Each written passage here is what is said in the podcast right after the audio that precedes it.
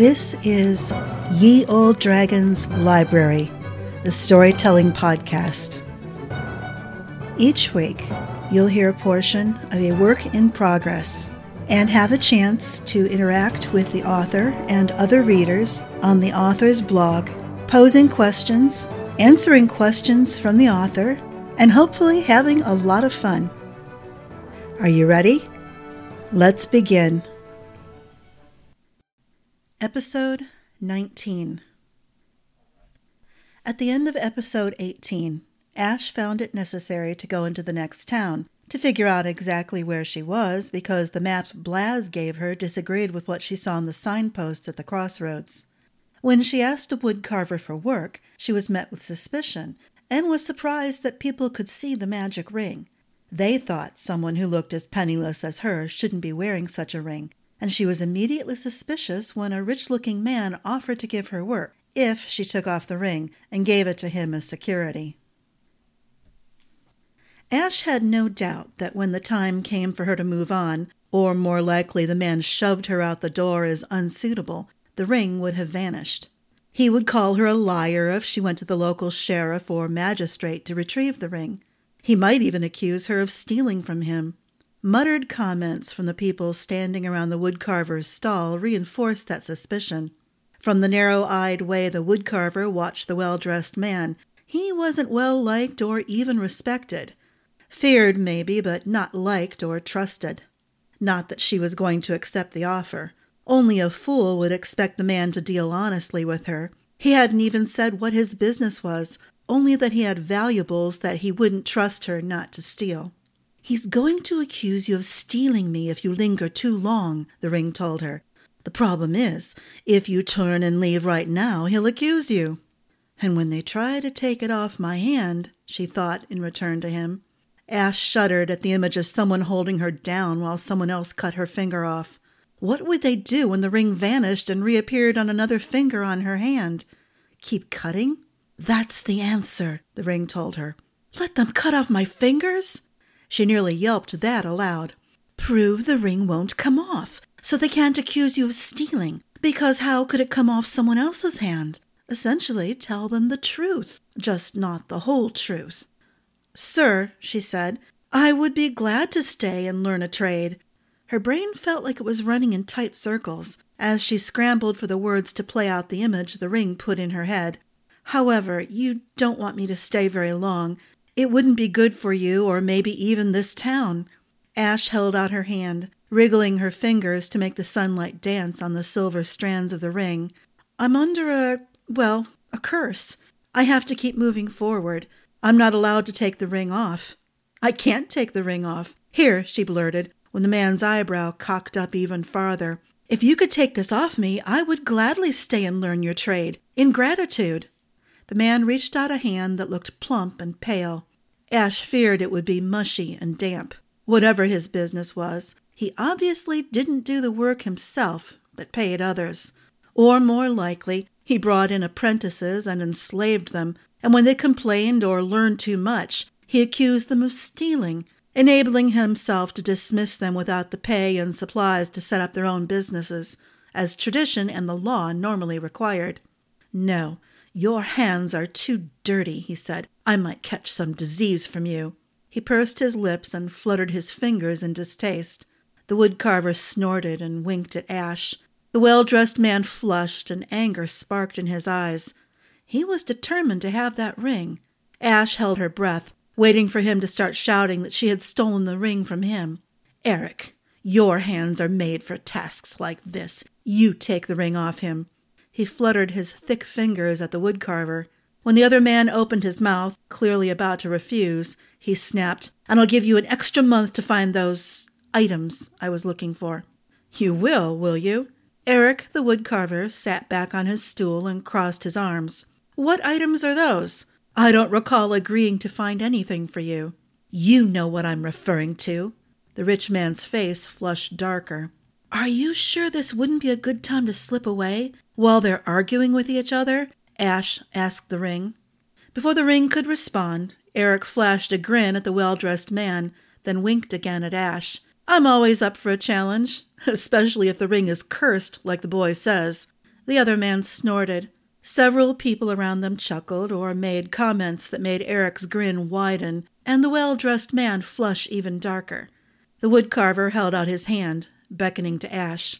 You had better be right about this, she told the ring, in the quiet of their minds, as she gave her hand into Eric's grasp and the woodcarver's fingers wrapped around hers. His skin was hard, smooth like saddle leather, hot, and adjusted to a nearly crushing grip around her ring finger. He spread her fingers to wrap his forefinger around the ring and pulled. His smile faded. He pulled harder and kept pulling until Ash nearly went forward across the work table between her and him. He grimaced and adjusted his grip on the ring with forefinger and thumb. The joints of her hand ached as he tried to wrap several fingers around the ring. Still, it wouldn't slide off. It wouldn't even adjust from its position at the base of her finger. Eric let out a yelp and jerked his hand back. Ash stumbled backwards so she landed on her rump and slid a few paces away. More townsfolk around them in the market stopped and stared for several seconds. Cursed indeed, the woodcarver gasped and rubbed at his fingers. What did you do? Ash asked. Bit him. The ring sounded like he was having fun. She could almost have been angry with him, but the woodcarver's doubt shifted to awe. Then what she suspected was admiration. What did a boy like you do to get saddled with a cursed ring? Eric asked. Cursed? A likely story, the well dressed man said, his face twisting in a sneer. He was in the wrong place at the wrong time, the ring said aloud. Ash nearly choked from the effort not to laugh, and not to grin at the man's wide eyed confusion, how he looked in all directions except at the ring on her throbbing hand. Eric certainly had a crushing grip, which only made sense. What is that? the man said. I am the spirit of the ring, the boy's guardian and adviser. He has been given a series of tasks to perform, and must complete them within a specified period of time, or else the curse will strike everyone in his village. If he does not return by midnight on the last day of winter, all is lost. Ash choked on laughter, recognizing the words from a favorite story. Ha! You expect us to believe you, the brown woman said, and spat for punctuation. It's a magic ring, Eric said, with a sigh and a groan. It's got no reason to lie. If I find out you lied to me, that this is all a trick, the well dressed man glared down at Eric, then at Ash. If you're going to try to change in midstream and claim the boy stole it from you, someone said, from the people standing behind Ash, there's too many of us for you to bribe or threaten into looking the other way. Give up, Bidine. Claim? I have no need to make claims. The man thrust his chest out, growing even redder. He opened his mouth, clearly ready to make the accusations Ash had feared from the moment his gaze landed on the ring. The ring flashed a pale green light that glistened on the man's rings and the silver pin holding his neckcloth. Bidine's eyes widened and his high color drained away. He opened and closed his mouth several times, then backed up, stumbling over several people who didn't get out of his way quickly enough. You're an idiot, the brown woman muttered, shaking her head. She winked at Ash and tottered away through the marketplace. In moments, the people who had gathered around to witness the little encounter dispersed, leaving Ash alone with Eric. What sort of help do you need, boy? the woodcarver said, when the normal traffic and background noises of the market had resumed. I just want to earn some coin for the journey and a roof over my head for a few nights. Ash thought of Fang. He would only let her stay in the village for a few nights, then he would come looking for her. He had grown very protective of her since that encounter with Ruperic's bully troops. How far do you have to go by the last of winter? It isn't how far, but the things I have to find. She could see that didn't satisfy him. I have to return to Alfordia. Alfordia? The woodcarver whistled. How long have you been traveling, boy? It feels like forever. Eric gave her a disc with an oak tree carved into it, and what she assumed was his sigil on the back, and told her to go to the Silver Acorn Tavern. The owner was his sister and would feed her. He chuckled and suggested that Ash ask for a bath as well. The tavern keeper, Elian, took the token, then took a step back and frowned and looked Ash over, head to foot, three times. Then she grinned and gestured for Ash to follow her into her private quarters upstairs from the main room. Eric will either laugh or stomp off in a huff when I tell him, she said, and shut the door with a hard click to emphasize her words. Ma'am? Ash held tighter to the strap of her pack. Ring, she thought. Am I in trouble? What's your real name? Elian led her to a room to the left that looked like it had been tacked onto the side of the inn where a balcony had been. Ma'am? This. She opened up what Ash thought was a cabinet, revealing a series of vertical ropes. Goes down to the kitchen and a vat of hot water. Pull up as much as you need and soak as long as you want. I imagine you haven't had a decent bath in months. Do I smell that bad? That earned a chuckle. No, lass, but I've had to masquerade a time or two to save my skin, and the bath always suffers first. The question is if my brother still has the eyes to see through the mask, or he's just curious and wants to hold on to you long enough to get some answers. Lass. Ash decided to be amused that Elian had known what she was after just a few seconds. The hot bath was glorious, with lemon scented soap. Even better was the thick stew, full of beans, chicken, and herbs, and fresh bread dripping with butter. Her only regret was that she had to turn down the dress Elian offered her. Better to stay with the disguise of a boy especially since she had to sit in the main room at the tavern keeper's table with her to eat that incredible meal. You could be a castle cook and have a much easier life, she said, after nearly inhaling the first half of the bowl. Had experiences with castle folk, have you? Elian said. I grew up an orphan and a servant until some troubles came and basically picked me up and saddled me with a ring and a watcher and a deadline. She clenched her fist and turned it to look more closely at the ring as if she didn't have every twist and glimmer of the three strands memorized.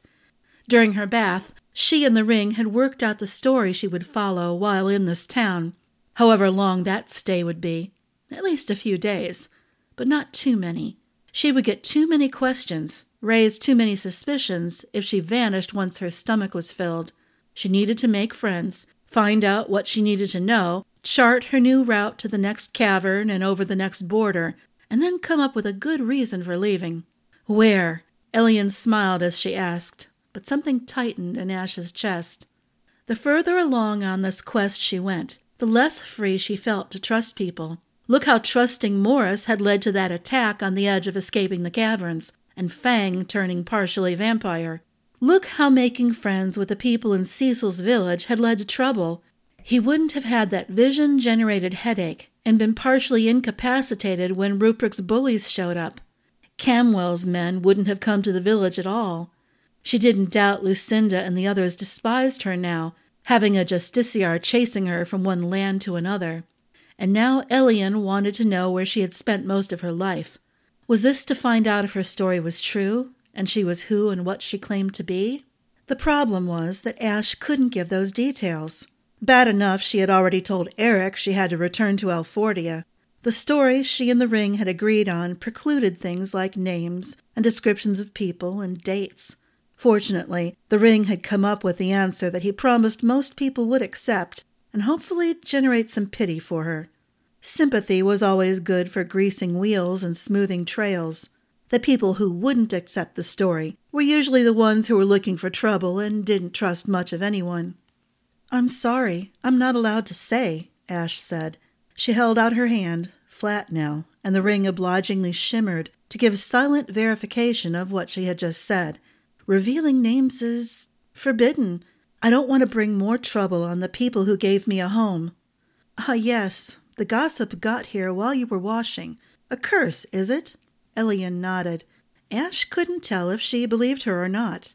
Tavern keepers needed to keep neutral faces and voices, after all, to avoid offending people or warning miscreants that the local law was about to pounce on them. Many layered curse. She tried to smile. Suddenly, all that good, solid food she had eaten didn't sit well in her belly.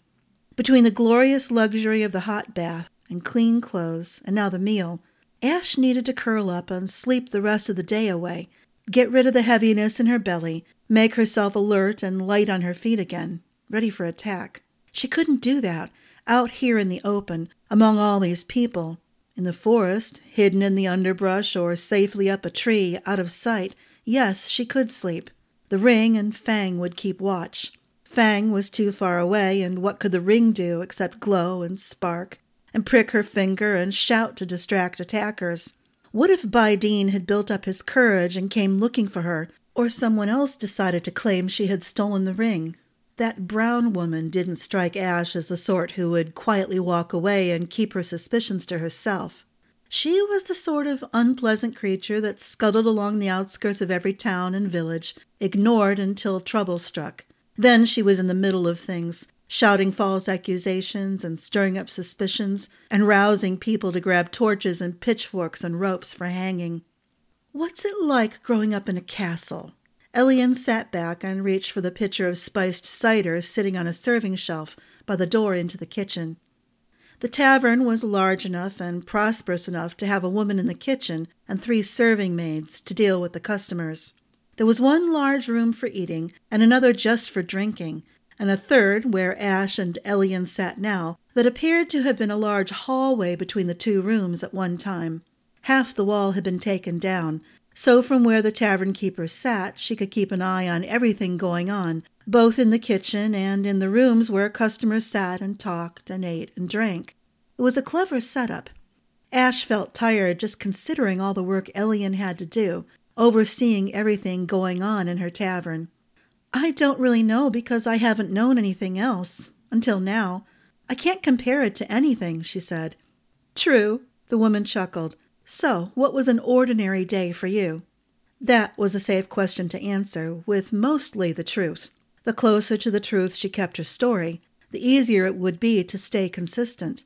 She wouldn't have to strain her brain remembering all the lies and keeping them from tangling and knotting. Ash went through what had been her ordinary day at Castle Fairhold, washing and dressing to serve in the dining room, then getting breakfast from the family's leftovers and whatever treats Myrtle had made for them cleaning up, hauling linens and clothes to the laundry, running errands for Lady Charlotte.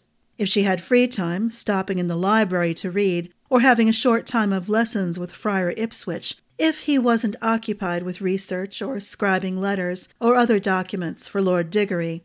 Then setting the table for the noon meal, serving, cleaning up, and the afternoon repeating the morning's cycle. Sometimes there would be exercises and chores to see where the servant children's talents lay, to determine what their future adult occupations would be sewing, cooking, tending to the castle's horses, going out to the farms owned by the family to tend livestock or raise crops, weaving, traveling with the merchants, training as a soldier, learning to cipher to assist the seneschal and other servants who oversaw the efficient operations of Castle Fairhold. She was surprised to realize how little time it took to relate the ordinary course of her days. There was still half a mug of cider remaining, and she had taken only two bites of the juicy apple tart Elian had divided between them once the stew and the bread were gone. As she paused to take a bite of that tart, because treats like that should never be allowed to dry out, Ash felt the weight of someone's gaze on her. She looked around, ready to scold the ring for not warning her, and met Eric's friendly gaze. He was sitting on the half wall to her right, leaning back against one of the support posts, one leg cocked up and resting on the half wall. It looked like a comfortable pose, and she wondered how long he had been sitting there. How did you get in so much trouble that you're out here, so far from Alfordia? Eric said. As I said earlier, the ring responded, and gave off a silvery burst of light that pulsed in time with his words. The wrong place at the wrong time. It's not Ash's fault, all this whole ugly quest. Everyone is best served, especially my charge here, if those details are left unspoken. Who can argue with a magic ring? He nodded. Whispers echoed those words, and a chill washed through Ash when she realized that people in the rooms behind her, beyond the half wall, were listening. I'm sorry, the ring said. I should have been more aware and warned you to never sit with your back to the room. It's a beginner's mistake. Spirit ring, Ash said. There's a difference.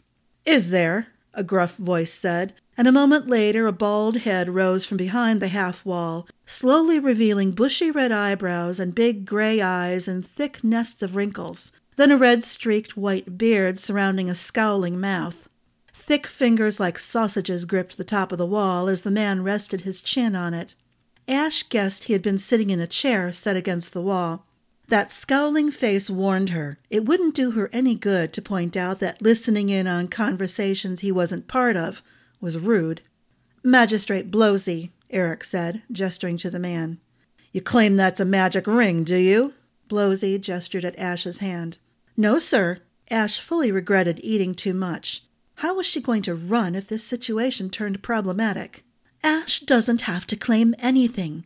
To claim means there is some doubt as to either the truthfulness of the one speaking or the story being told, the ring said aloud. Now his glow had a faint reddish tint among the silver, as if he were angry.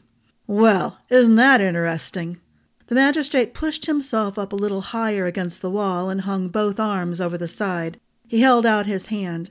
Give it here. I need to examine this thing. My duty demands I protect our lovely town and its people from any inimical magic that might come among us.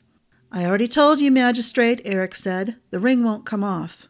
You don't have magic in your fingers. Well, your talent is a kind of magic, Blowsy said, with a nod and a totally flattering smile for the woodcarver. His smile faded as soon as he turned his gaze back on Ash. But I have enough magic to overcome any weak little tricks such as this boy might try to use on those without training in real magic. He held out his hand. Give me the ring. Ash didn't want to put her hand into that thick fingered, huge hand. The room on the other side of the wall was two steps down from Ash's side of the half wall, but the magistrate was apparently shorter than the average man. He was also thicker. Short and heavy set rarely equated to jolly and friendly. She had to comply. After a moment of hesitation, she put her hand with the ring on the magistrate's open palm. The man frowned at her. Think you're being smart, do you? Sir, the ring won't come off until the quest is complete. If you can take it off me, then please do. Maybe I'll be free and I can. She shrugged. I don't know what I'll do, because I don't dare go home without completing the quest, but yes, yes, I suppose that makes some sense. Very little, he added and caught hold of her wrist with his other hand. His hands were hot and slightly damp, and very strong despite being so thick. Perhaps the man was more muscle than fat. Perhaps his strength was what made him the magistrate? Ouch! The ring flared a darker silvery red. That was uncalled for, you brute! I'm not maintaining the bond, so torturing me won't do you any good. Brute, am I? The magistrate's voice was in Ash's head, not her ears. He bared his teeth and wrapped his fingers around Ash's ring finger, pushing her other fingers back and aside so she cried out in pain. He yanked. Fire wrapped around the ring, green flames that flung the man away and pushed Ash the opposite direction, so she hit the table, slid across it, knocking her empty bowl onto the floor, and crashed into the next table. She lay sprawled across the downed furniture, feeling like a rag doll that had been left out in a thunderstorm. Her hand throbbed, and when she tried to close her fingers, fiery stabs shot up her arm. She cried out and curled into a ball, gasping for breath. Beyond the thudding of her frenzied pulse in her ears, she heard laughter. We have to get out of this village, she thought to the ring. These people are insane. Absolutely.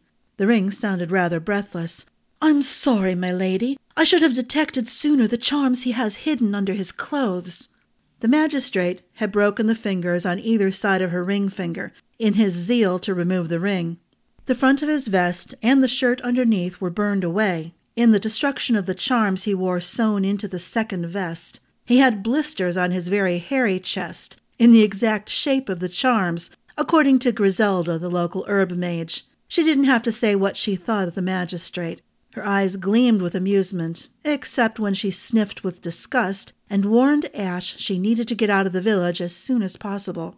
Once the magistrate stopped whimpering and thrashing about in pain from the dozen or so small burns, he was going to have her thrown into the stocks and whipped daily. I gave him the weakest burn ointment I had on me, she added, as she wrapped wet cloths around Ash's hand. Ash had no idea what good wet cloths would do her hand, when the fingers were visibly crooked. She held her breath and tried not to whimper, because Griselda very clearly was doing her best to be gentle. Nothing could persuade her to be as selfishly pitiful as the magistrate. She had laid on the floor where she had landed for several minutes, while everyone gathered around him, drawn by his screams and thrashing and curses, and the stink of burned cloth and hair and melted metal, thanks to the destruction of his charms. Then Elian and Eric had picked her up, careful as they could be about her hand, and carried her upstairs to Elian's quarters. They hadn't been careful enough, though, and Ash had nearly lost consciousness twice from the jarring, then hitting her injured hand against the door at the top of the stairs.